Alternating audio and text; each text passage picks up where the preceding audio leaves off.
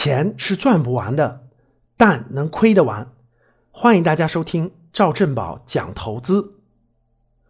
很多格局的学员呢，啊，经常会问一些生涯规划方面的问题，比如说很多人都会问，老师，我不知道我喜欢干什么。那我问他，那你现在手边做的事情你喜欢吗？他说不喜欢。这样的经历比较多。那你喜欢做什么？知道吗？不知道。啊，很多人其实都处于这种状态。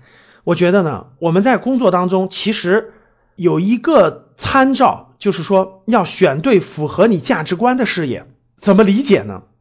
其实我觉得，随着每个人的成长啊，特别是到三十岁左右，基本上每个人呢都有一个比较明确的价值观了。这个价值观呢，会慢慢的会影响我们事业的选择啊。如果我们外部做的这个事业它不符合我们的价值观呢，其实我们会内心很抵触，我们不愿意去做。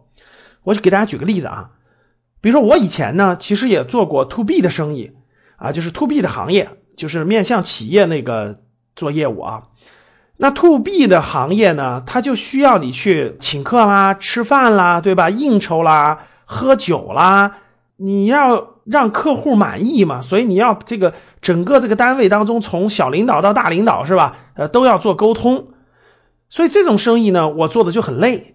啊，我自己就做的很累，我觉得就是要把客户照顾好，对吧？把客户服务好，让客户觉得对你很满意，然后才可能买你的产品或买你的服务，对不对？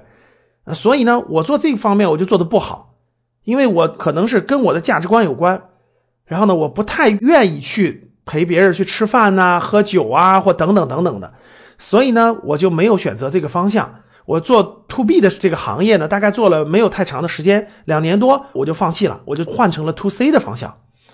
所以这个呢，其实我想说的就是一点，选对符合价值观的事业。因为每个人呢，由于他成长经历、他的家庭环境、他读的书，每个人的价值观是不太一样的。啊，如果你做的事情跟你的价值观是完全违背的，啊，甚至是扭曲的，我觉得你会很痛苦啊。这个痛苦，我觉得是内心的一种煎熬和挣扎。所以呢，还是那句话，在我们三十岁以前，我觉得应该大胆去探索和尝试。其实探索和尝试不单单是探索外部世界是什么样的，外部这些事物、这些行业、这些岗位啊，他们分别需要什么样的价值观，其实也是在衡量你自己。这个过程中也是在探索你自己、认知你自己。所以这个过程当中，逐渐我们了解了啊，啊，有些行业是这种价值观，有些。行业呢是这种啊，请客吃饭送礼给回扣，对吧？这些哎呀，我就不太乐意。有的行业呢，比如说我为什么走上了教育行业啊？因为教育行业相对比较简单。我在新东方工作过一段时间，那教育行业相对比较简单，不用你请客吃饭送礼，价值观比较正，然后呢，跟家长的关系、跟孩子的关系整体是这个比较正能量的，所以我就比较喜欢。哎。它就符合了我自己的这种价值观方向，所以你在工作过程中呢，一个是对外部的各个行业三百六十行，对吧？对外部的各个大部分的职业，你有一个比较，你会了解到这些职业背后代表的是某种价值观。然后呢，这个过程当中也在提炼你自己的价值观，慢慢的你就会做出选择啊，我喜欢从事什么行业的什么职业啊，我自己的价值观是偏向于什么方向的。所以我觉得这个过程就是一个磨合的过程。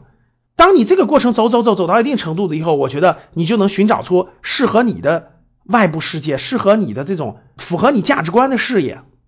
所以呢，总结一下，我想说的就是在工作中觉察自己，认识自己，在工作中了解外部的行业和外部的职业的价值观，找到符合你价值观的事业，我觉得这就是一种成功。